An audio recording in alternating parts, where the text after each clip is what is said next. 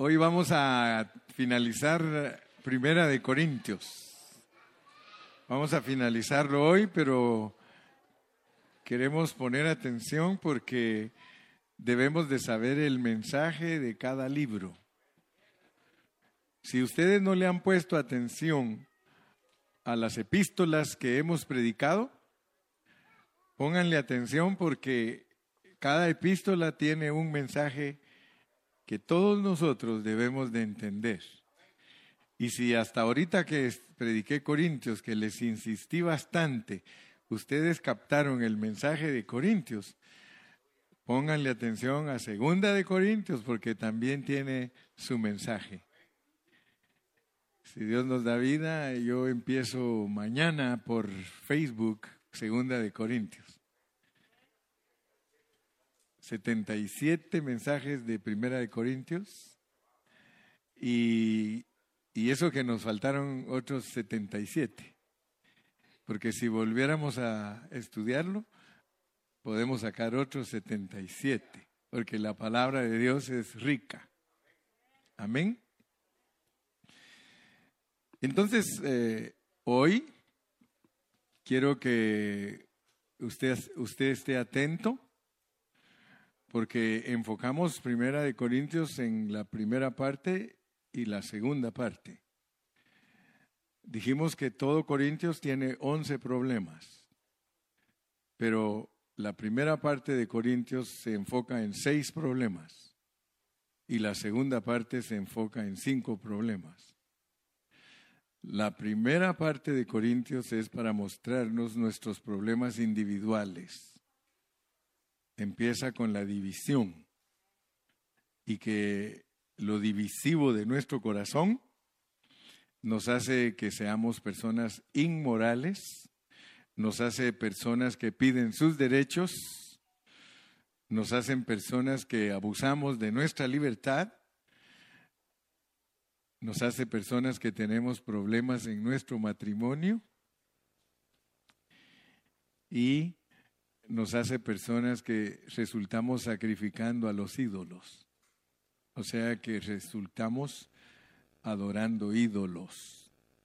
Yo creo que todos nosotros pusimos atención a esos seis asuntos que se originan en la división, un corazón natural divisivo que no quiere tener unidad con los demás. Eso produce en nosotros problemas individuales garrafales que afectan la iglesia. Y la segunda parte, que es del capítulo 12 al 16, yo les di una clave para que nunca se les olvide. GKA Pro. GKA Pro.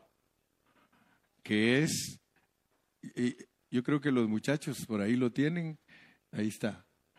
GKA Pro. O sea que esa es la segunda parte de, de 1 Corintios. Empieza con el hablar.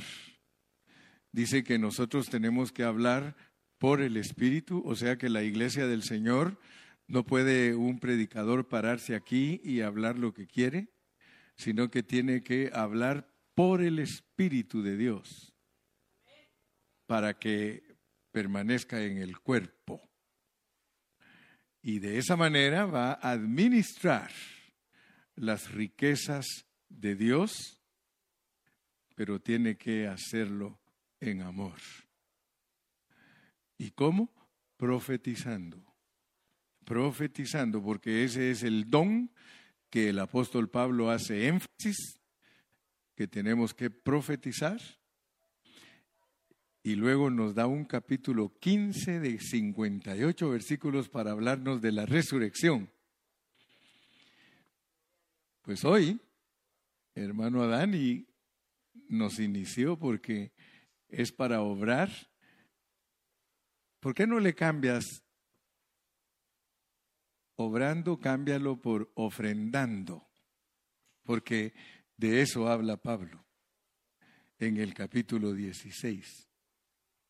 ¿Cuántos pueden ver cómo empieza el capítulo 16? En cuanto a la ofrenda.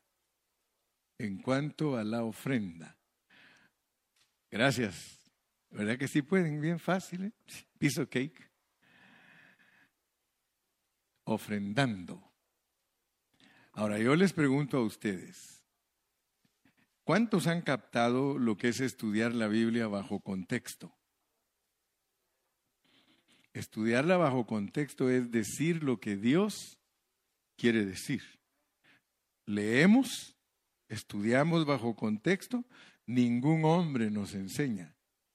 Nos enseña el Espíritu Santo. El Espíritu Santo solo escribe y nosotros leemos. Y al leer, Él nos dice que el hablar por el Espíritu es para la iglesia como cuerpo para administrar las riquezas de Cristo en amor, profetizando, en resurrección, porque hay una meta. ¿Cuál es la meta? Ofrendar. Ahora, yo quiero decirles a ustedes, por favor, ustedes me conocen a mí y los que me están escuchando en todo el mundo me conocen a mí también porque les he predicado por 40 años.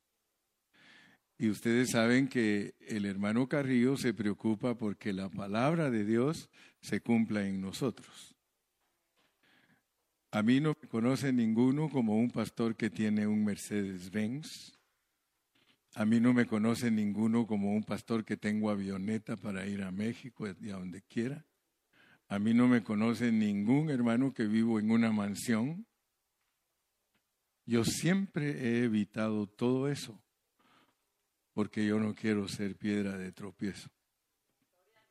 Y si alguno me visita, se queda asustado porque tampoco vivo en una casa bien grandota, vivo en una casa alquilada, chiquita. Entonces, estoy diciendo esto porque lo que voy a hablar puede la gente creer que yo quiero dinero, debido a que tenemos que hablar de eso porque la meta de Primera de Corintios es ofrendar. Pero yo quisiera que ustedes, con entendimiento, reciban este mensaje.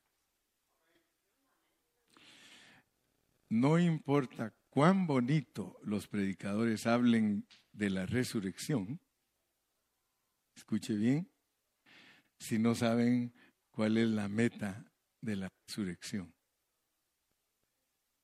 Y hoy nosotros vamos a aprender algo que quizá nunca habíamos aprendido. Para entrar al capítulo 16, yo quiero que ustedes vean cómo dicen los primeros dos versículos de ese capítulo. Primera de Corintios 16, versículo 1 y 2. Si somos entendidos, Dios nos va a hablar en esta mañana.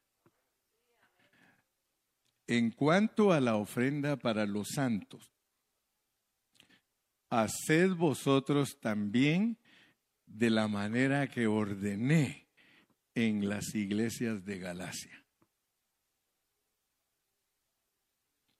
Y quiero que se sorprendan, pues. El primer día de la semana es el domingo. Las ofrendas son para darlas el día domingo. Pero si usted solo capta lo superficial de la palabra, usted no va a captar la esencia. Porque el hecho de que Pablo nos diga que el primer día de la semana es porque es el día de la resurrección.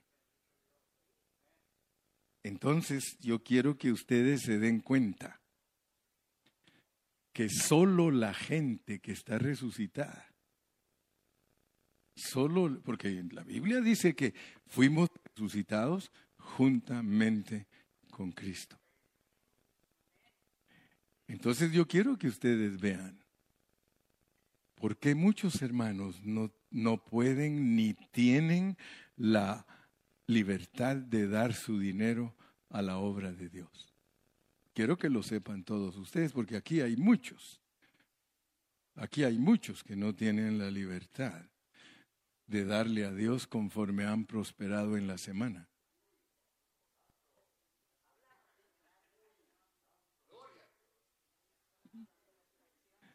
Amén, amén. Solo aquel que entiende lo que es la resurrección no espera. Yo le digo una cosa, si usted está en resurrección, en cuanto los diáconos pasan, si usted lo da por venmo, de una vez agarre. Mire, hay algunos que ya, ya lo hicieron, mire, porque a mí me aparece, todo el que lo hace me aparece a mí. Y eso que no había predicado. Pero yo quiero decirles, no esperen. ¿Ustedes creen que Dios prospera? Si no, Él no dijera, conforme ha prosperado. Pero yo quiero, hermano, que por favor notes que Dios, Dios, no el hermano Gilberto, Dios, no el hermano Gilberto, te dice que cada primer día de la semana, porque te tienes que acordar de la resurrección cuando das tu dinero.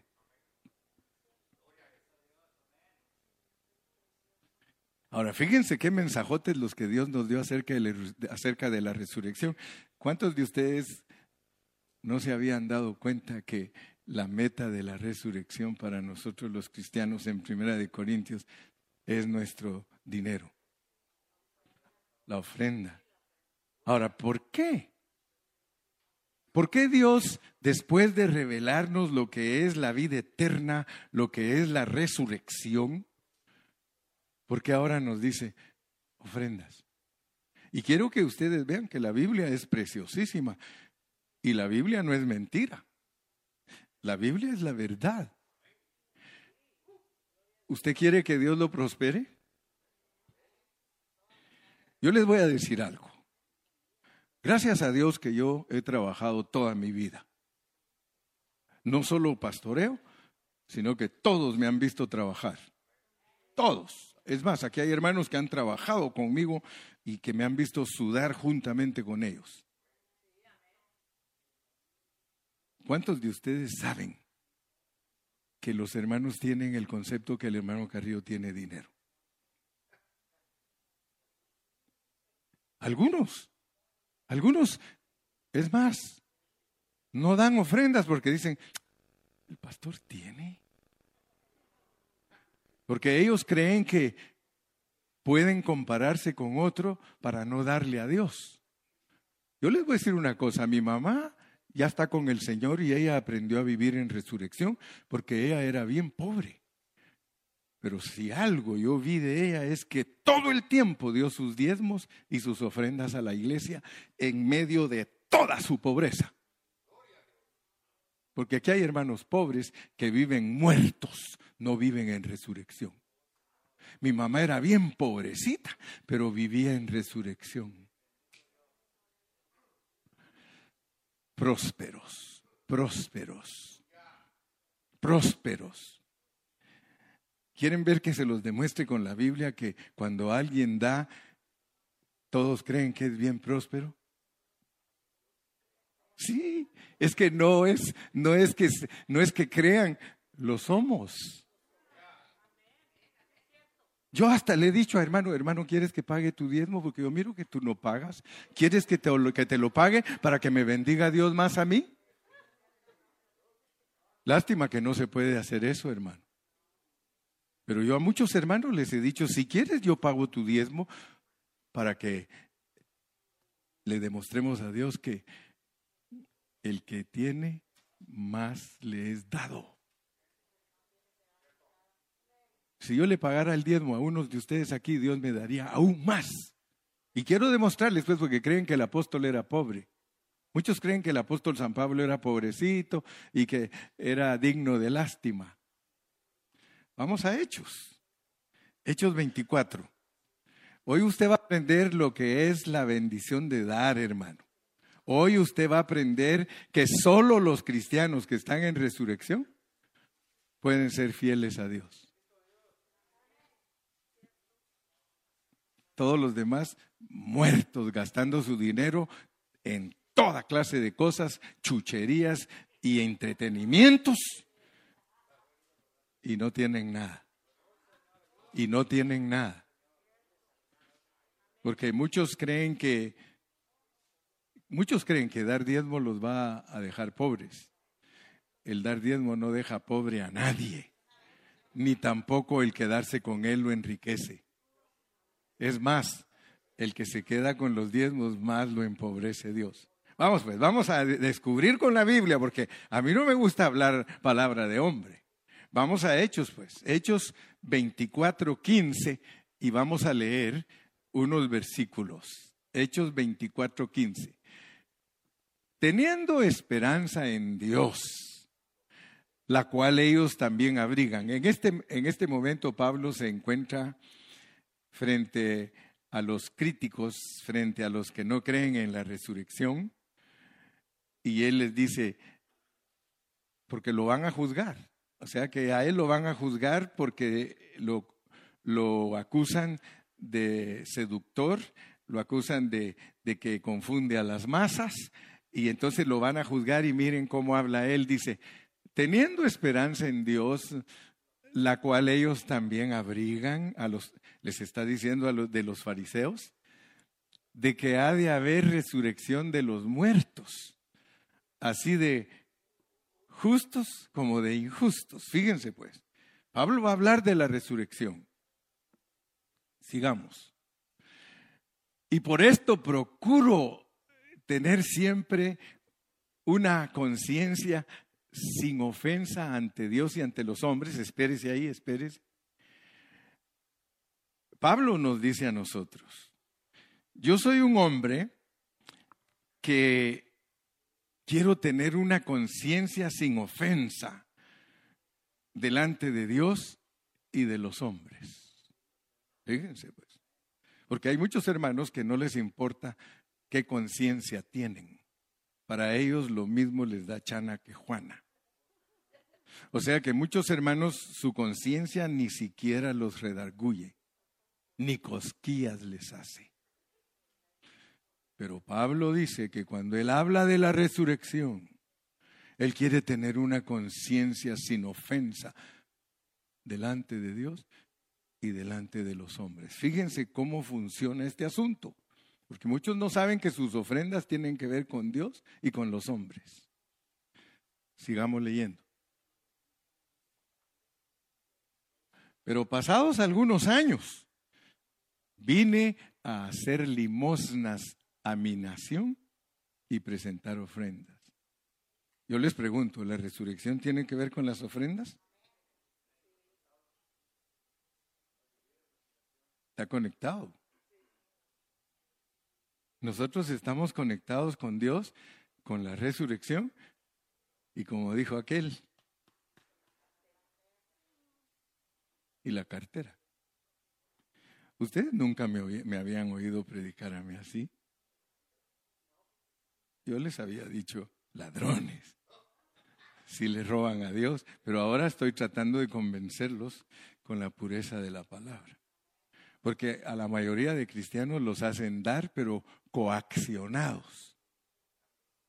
Les dicen que van a tener un accidente si no dan, les dicen que les va a pasar esto si no dan. Hermano, nosotros no tenemos necesidad de presentar palabra de hombre. Yo quiero tocar su conciencia.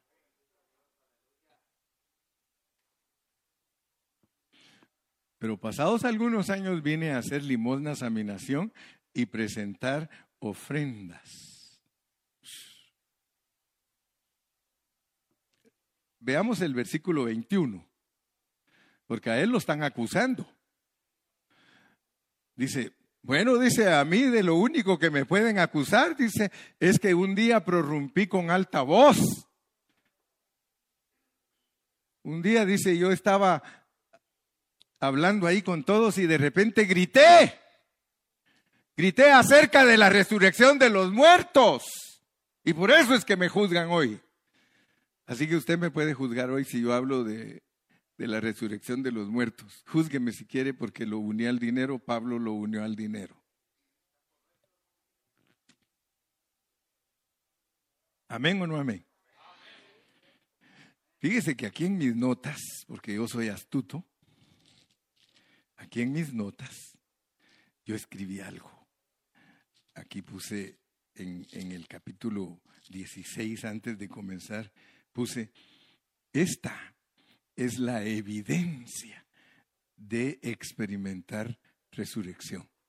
Solo oigan lo que les estoy diciendo. Esta es la evidencia de experimentar resurrección. Aquí hay varios hermanos que yo los felicito. Nunca habían oído este mensaje. Hoy Dios les va a confirmar que su conciencia puede estar sin ofensa delante de Dios y delante de los hombres. Delante de Dios y delante... Pero mientras ustedes no lo hagan, su conciencia tiene ofensa. Porque aquí hay hermanitos que cada domingo, algunos les pagan cada quincena, cada quincena ellos están reportándose con Dios. ¿Por qué? Porque han entendido que vive el cristiano debe vivir en resurrección. Y lo primero que debe aprender es que si se desprende de su dinero, va a ser próspero. Va a ser próspero. Pero no sean ladrones tampoco, porque hay hermanos que me, mire, me da, no sé qué me da a mí, hermanos que yo sé que ganan mil dólares a la semana, mil quinientos a la semana, ¿y cuánto dan? Treinta dólares. Ay, ese hermanito que dice por ahí, santo, póngase máscara y siga diciéndolo. Sí, para que no le, porque le van a pegar como van a querer pegarme a mí.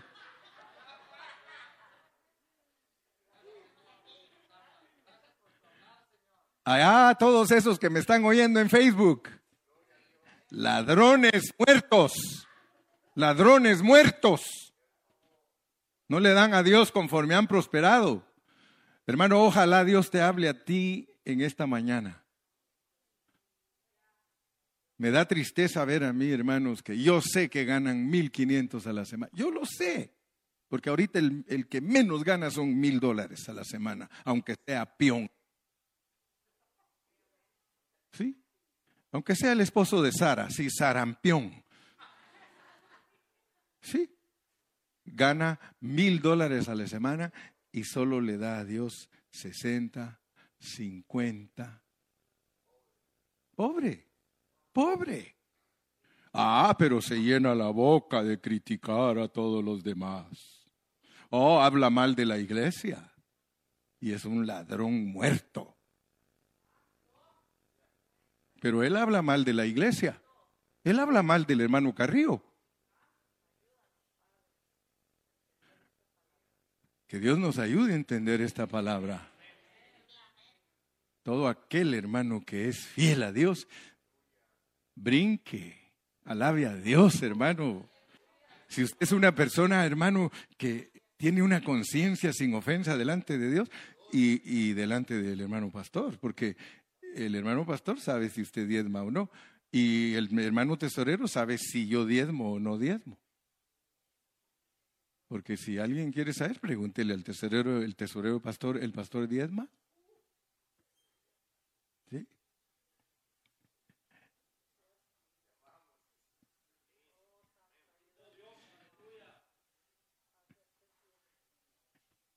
Mire, vamos a Hechos porque esto está bueno, hermano.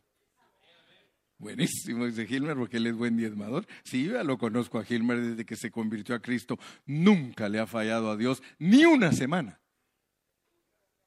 Yo lo conozco, por eso dirá, y el Gilmar otra vez. Sí, pues ese Gilmar que usted me oye hablar y decir el Gilmar y el Gilmar, lo tengo aquí en la iglesia por 40 años y cada primer día de la semana. ¿Sí? ¿Sí? Dios lo, mantiene joven y fuerte porque otros ya están en, en clenques y muriéndose. Y el Gilmar todavía sigue echándole al aserradero la madera y sigue. Y le, preguntan, le dicen, oiga, usted Guatemala, porque así le dicen. Oiga, usted Guatemala, y, ¿y, cómo le hace usted? 70 años y ya todos se murieron y se retiraron. Y usted sigue aquí. Por la gracia de Dios, dice. Y Gilmar no es mentiroso, hermano, porque Gilmar hace poco me dijo, hermano Carrillo, ahora en la pandemia tengo más dinero que antes. Porque ahora no gastas, le digo, pásate algo. No, el Gilmar y la Alma son buenísimos aquí. A la Alma la tiene que jalar aquel, pero ahí la lleva. Aunque sea arrastrando, pero ahí la lleva.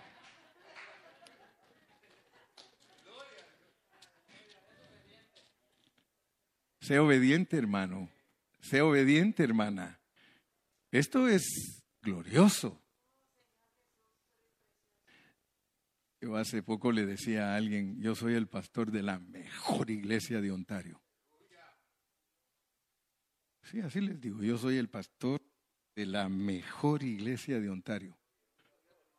Usted sabe que hay pastores que me han dicho, hermano Carrillo, nosotros quisiéramos tener una iglesia como pan de vida. Pues pídasela a Dios, le digo, y Dios se la da. Cuando todos me abandonen, le digo, a ver si va a quererla. Sí, porque yo, hermano, yo estoy preparado, yo, Señor, hay días, hermano, que da pena venir aquí. Los hermanos todos se van a sus quehaceres porque no están en resurrección. Porque el que está en resurrección todo el tiempo está no dejando de congregarse como algunos tienen por costumbre. Hermano, la iglesia es importante para nosotros. La iglesia es la esposa de Cristo, la iglesia es nuestra vida. 24-25. Por si alguien cree que Pablo era pobrecito o si alguien cree que por dar el diezmo se va a quedar sin nada. Pero al disertar Pablo acerca de la justicia, el del dominio propio y del juicio venidero, Félix se espantó y dijo, ahora vete pero cuando tenga oportunidad te llamaré. Versículo 26. ¿Qué estaba esperando de Pablo?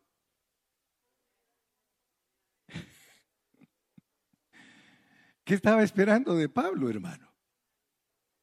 ¿Usted cree que Pablo era pobre para que un, un gobernador romano, Félix, él era el gobernador de la provincia de Judea, ¿Usted cree que Pablo era pobre cuando un gobernador romano estaba esperando que el preso le dé dinero?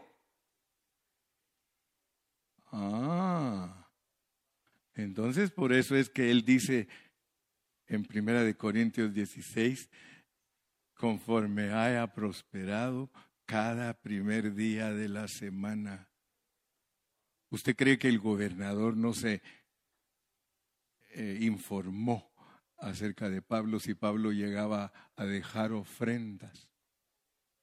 Usted puede imaginarse a Pablo que va en el, se baja del carro blindado con un policía cuidando. ¿Dónde vas, Pablo? A dejar las ofrendas de todas las iglesias para darle a los pobres.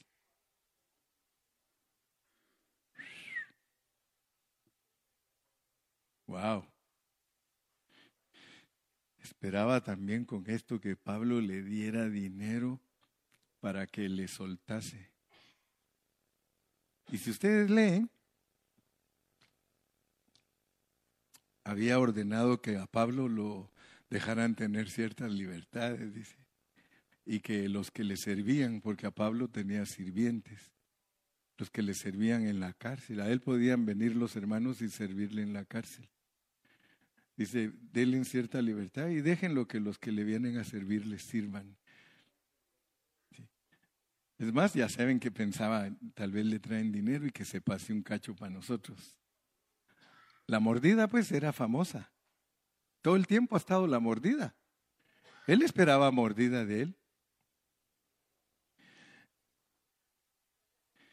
Hace años a mí me tocó ir a predicar a Michoacán. Hace muchos años me invitó un hermano a predicar en Michoacán y eh, me fui con unos hermanos en carro. Nos fuimos en carro desde aquí. Y nos paró la federal. Y cuando nos paró la federal, nos dijo, después de haber chequeado, chequeado, este carro es robado, dice. Fíjese, ellos así hacen con toda la gente. Este carro es robado, dice. Así que ustedes detenidos. Y el hermano, no, que el carro no es robado, es mío, que no sé qué. Le digo, tranquilo hermano, no te preocupes, que el que nada debe, nada teme. Tranquilos, tranquilos. Eh, le dijo, ¿sabes qué? Tienes que llamar y que te manden un fax con la factura de ese carro. Ah, así hacen, ¿verdad? Y dijo, sí, sí, ahorita llamo. Y ahí está el hermano llamando a su esposa. Mira, mi amor, por favor, que aquí nos detuvieron y todo. Y nos puedes mandar el fax para demostrar que el carro realmente es mío. Y, y sí, al ratito ya entró el fax y ya demostró y dice, Sí, pero no está bien claro, dice, los números de la identificación están borrosos. Fíjese, pues. Y ahí nos detuvieron. Pasaban, pasaron dos horas y nosotros ahí. Pasaron cuatro horas y nosotros ahí. Como a las cinco horas, ¿verdad? porque a uno lo frecuentan para que uno suelte plata, ¿no? Entonces, como a las seis horas de estar allí, eh, me dice el hermano, hermano, ¿por qué no le damos algo así? Ya nos dejan ir. Mira, hermano, le digo, no tenemos prisa, hombre. ¿Para qué le vas a dar? Ellos tienen que aprender. Jesús dijo que ellos tenían que aprender a conformarse con lo que eh, les pagaban de sueldo. Así dijo Jesús de todos los funcionarios públicos, que se conformen con lo que les pagan. Y entonces le digo, no, no le vamos a dar y les estábamos hablando de Cristo y cómo yo los estuve interrogando y su familia. En eso había una periodista ahí a la par mía que vino a atender unos casos de ahí de unos que habían agarrado robando y todo, y era de un canal de televisión. Y yo le digo, mira, ¿me dejas hablar con la periodista? Porque a mí me gustaría que me entreviste aquí. Si te entrevista, te meto preso. No, le dije, yo solo estaba preguntando. Ah. El asunto es que cuando ya teníamos ocho horas de estar allí, yo les dije, miren señores, yo ya no aguanto el hambre. ¿Me podrían dar de comerle? Ahorita te vamos a dar, dice, y ordenaron pizza. Y al ratito los hermanos y yo comiendo pizza. Le digo, ya vieron, en vez de que nosotros les demos, ellos nos tienen que dar a nosotros. Si nosotros no les estamos haciendo nada, nosotros estamos como gente honrada y es más, les estamos hablando de Cristo y todo. Para no cansar los hermanos que como a las 10 horas nos dijo, va, ya, ya, váyanse, váyanse. Pero ya nos empezaron a sacar porque ya en vez de hacerles bien, ya les estábamos haciendo daño porque éramos bien comilones. No se habían juntado con comilones como nosotros, aleluya. Bueno, quiero decirles pues que siempre los que Dios prospera van a ver en ellos personas que nos pueden dar algo. ¿Ustedes creen que no? Dice que un día iba caminando Pedro por ahí, por el templo, y alguien le dijo, Pedrito, regálame algo. Y ese sí no tenía. Pues ese día no, no había trabajado tal vez. Pero les dijo, no tengo oro ni plata. Pero lo que tengo les doy en el nombre de Jesucristo. Levántate, toma tu lecho y anda. Así que de los cristianos todo el mundo siempre está esperando algo. Yo ya les dije a ustedes, hay hermanos que eran de mí. E, es más, hay hermanos que me piden. Yo no les voy a decir quién, porque si no, lo van a masacrar al salir de aquí.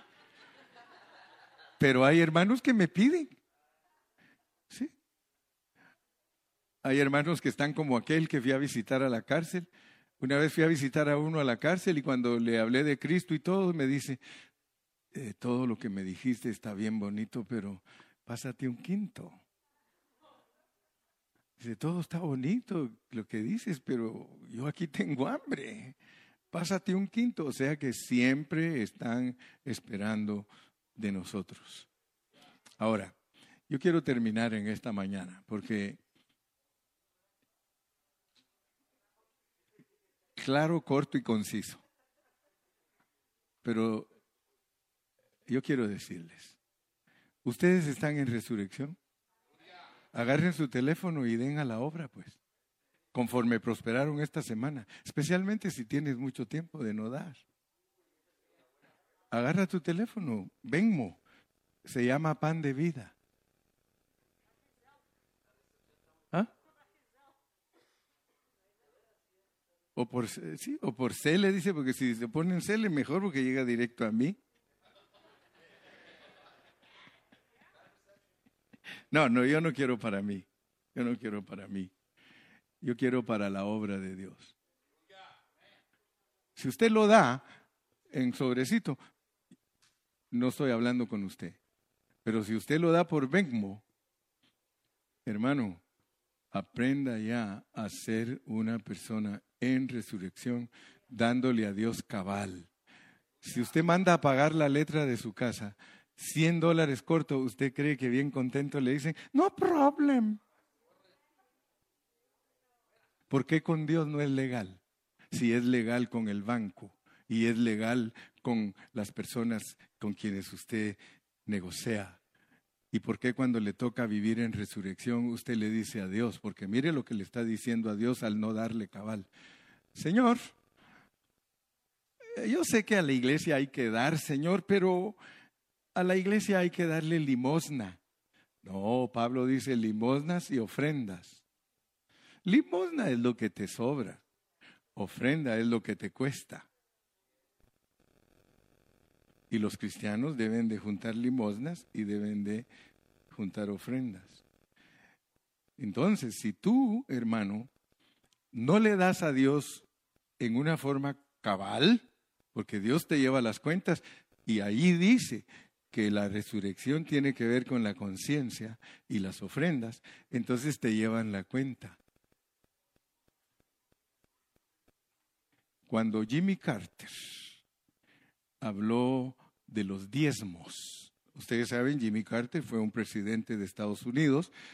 A él lo invitaron en una iglesia para dar una conferencia de los diezmos y la dio, pero bien bonita, bien excelente. Y después que la dio, se paró un hermano y le dijo, hermano Jimmy, yo saqué todas las copias en la internet de sus taxes de 10 años Usted nunca ha dado nada a la iglesia.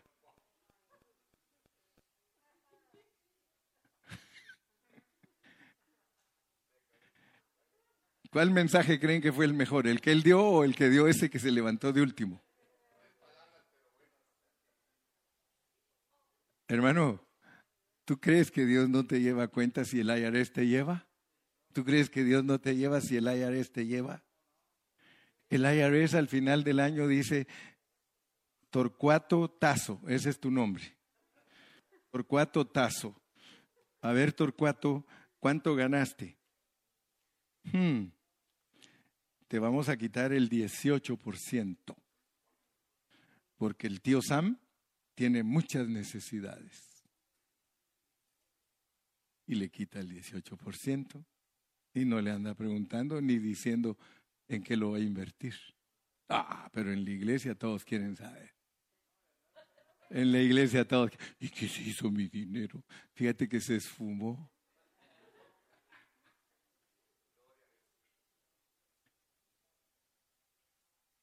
Dios te lleva cuenta, hermano. Dios te lleva cuenta. Por eso cada semana, conforme prosperes, Señor, resurrección. Cada primer día, resurrección. Resurrection, Resurrection. Yo tengo hermanos aquí y no quiero decir el nombre, pero antes vivían en resurrección y de repente se me empezaron a morir, a morir, a morir. Antes daban, mire, sin embargo hay unos que están doblemente resucitados, hermano. Esos me quedan, me dejan asustados porque bien legales con Dios, hermano. Bien legales con Dios. Yo te pregunto algo antes de terminar de predicar. ¿Tú has entendido quién es Cristo en resurrección? ¿Tú has entendido quién es Cristo en resurrección? Léelo conmigo, Primera de Corintios 15, 45. Primera de Corintios 15, 45. ¿Cuántos minutos me quedan?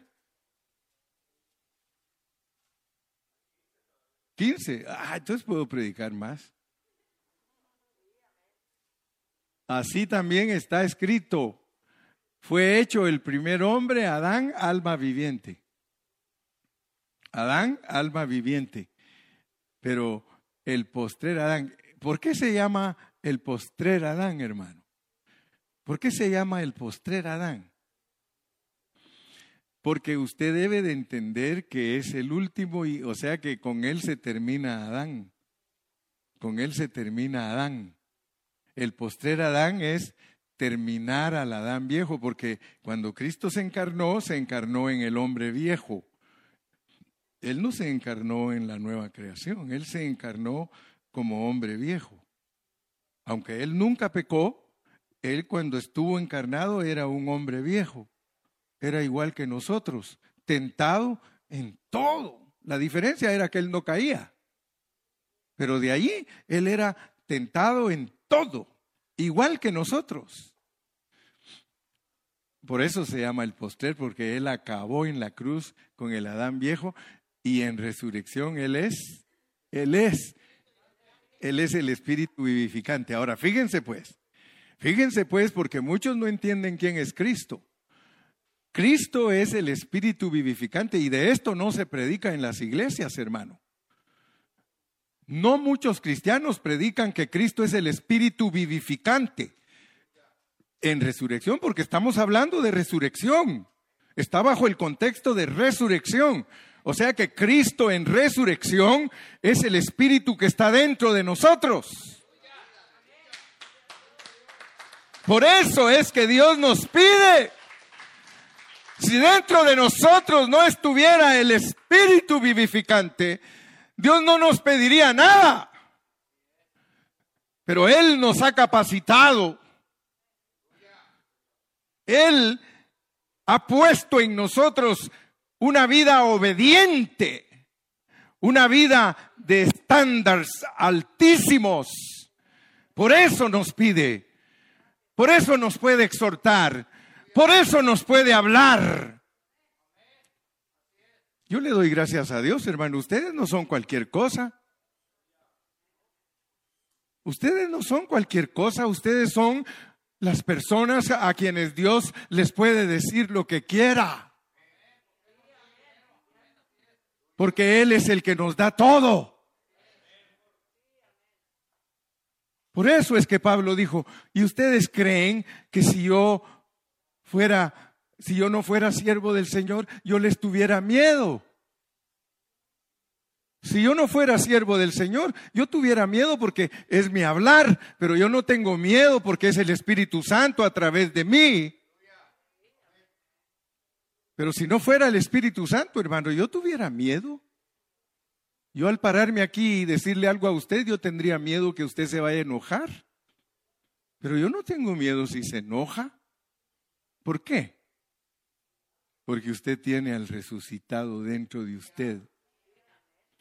Y ese resucitado dentro de usted es humilde, es obediente. Por eso es que le predico. Si aquí viene alguien que no tiene a Cristo, cada palabra que yo diga es una ofensa. Cada palabra que yo diga le hace estragos en su ser interior. Yo espero que no hayas venido porque no te quisiste quedar solo. Porque algunos dicen, va, al fin pues me voy con vos. ¿Para qué me voy a quedar aquí solo? Mejor me voy con vos y ahí mientras predica el pelón yo me duermo. A su nombre, dijo aquel. Muy bien, termino con esto. Vamos a terminar con esto. Primera de Corintios 15, versículo 22. Y vamos a leer nada más los versículos que están ahí y con eso vamos a terminar. Primera de Corintios dice, porque así como en Adán todos mueren, también en Cristo todos serán vivificados. Pero cada uno en su debido orden. Momento. Quiero que ustedes se den cuenta que en la resurrección, porque aparte de entender lo más importante, que es entender que Cristo como la resurrección está dentro de nosotros para ser experimentado, aparte de eso, también hay una historia. También tenemos que saber que va a haber un día en que vamos a resucitar. Pero lo más importante es vivir ahora en resurrección para que cuando llegue el momento de resucitar, nosotros estemos a cuentas con Dios estemos sin una conciencia con ofensa, que estemos sin ofensa delante de Dios. Pero, pero cada uno en su debido orden, o sea que nos van a resucitar, pero hay un orden de resurrección. Cristo, las primicias. Yo quiero que ustedes se den cuenta que la Biblia, Pablo nos dice que el primero en resucitar fue Cristo. Y no, no, no se vayan a confundir, por favor, porque la resurrección de Cristo es para ya nunca más morir. Porque en la Biblia hay otras resurrecciones.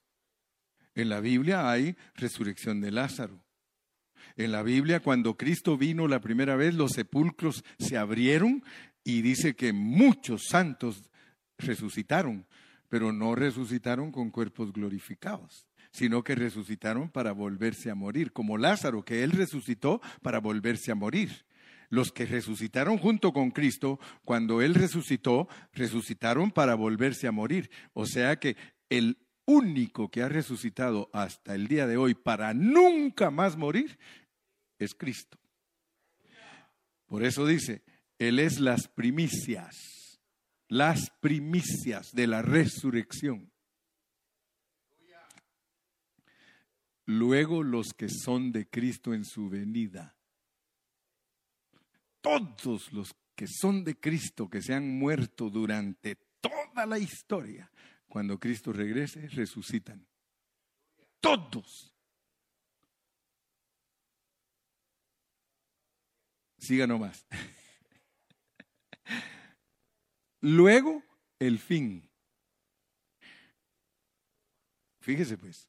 Luego, el fin, cuando entregue el reino al Dios y Padre, cuando haya suprimido todo dominio, toda autoridad y potencia.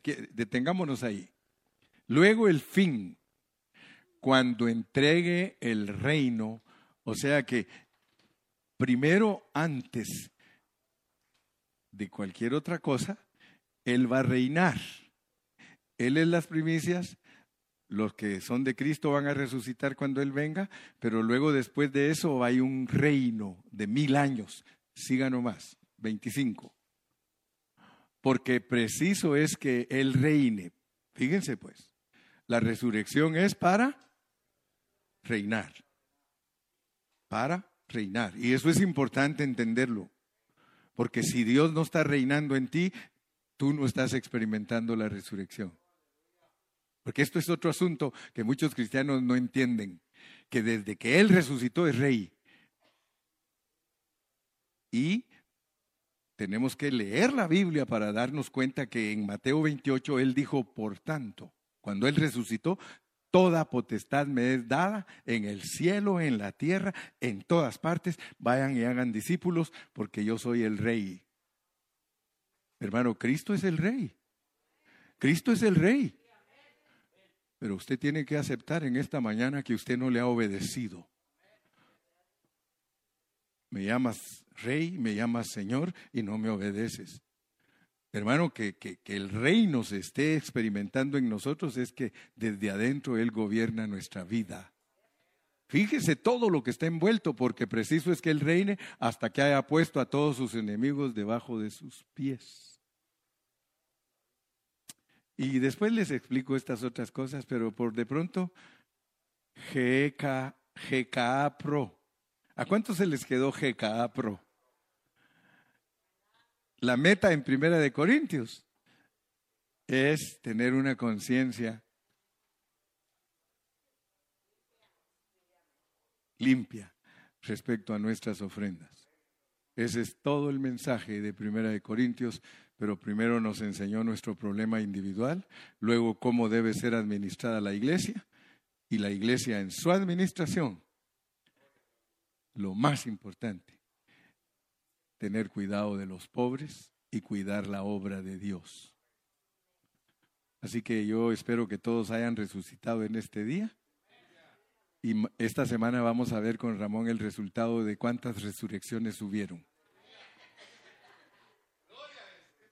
Miren cómo pide la ofrenda el hermano Cario. A ver cuántos resucitaron, pues. Padre Celestial, te damos gracias en esta mañana. Gracias por tu pueblo, porque tu pueblo es santo, tu pueblo es eh, maravilloso, tu pueblo es lindo. Yo te doy gracias porque me diste la, eh, la valentía de poder predicar esta palabra.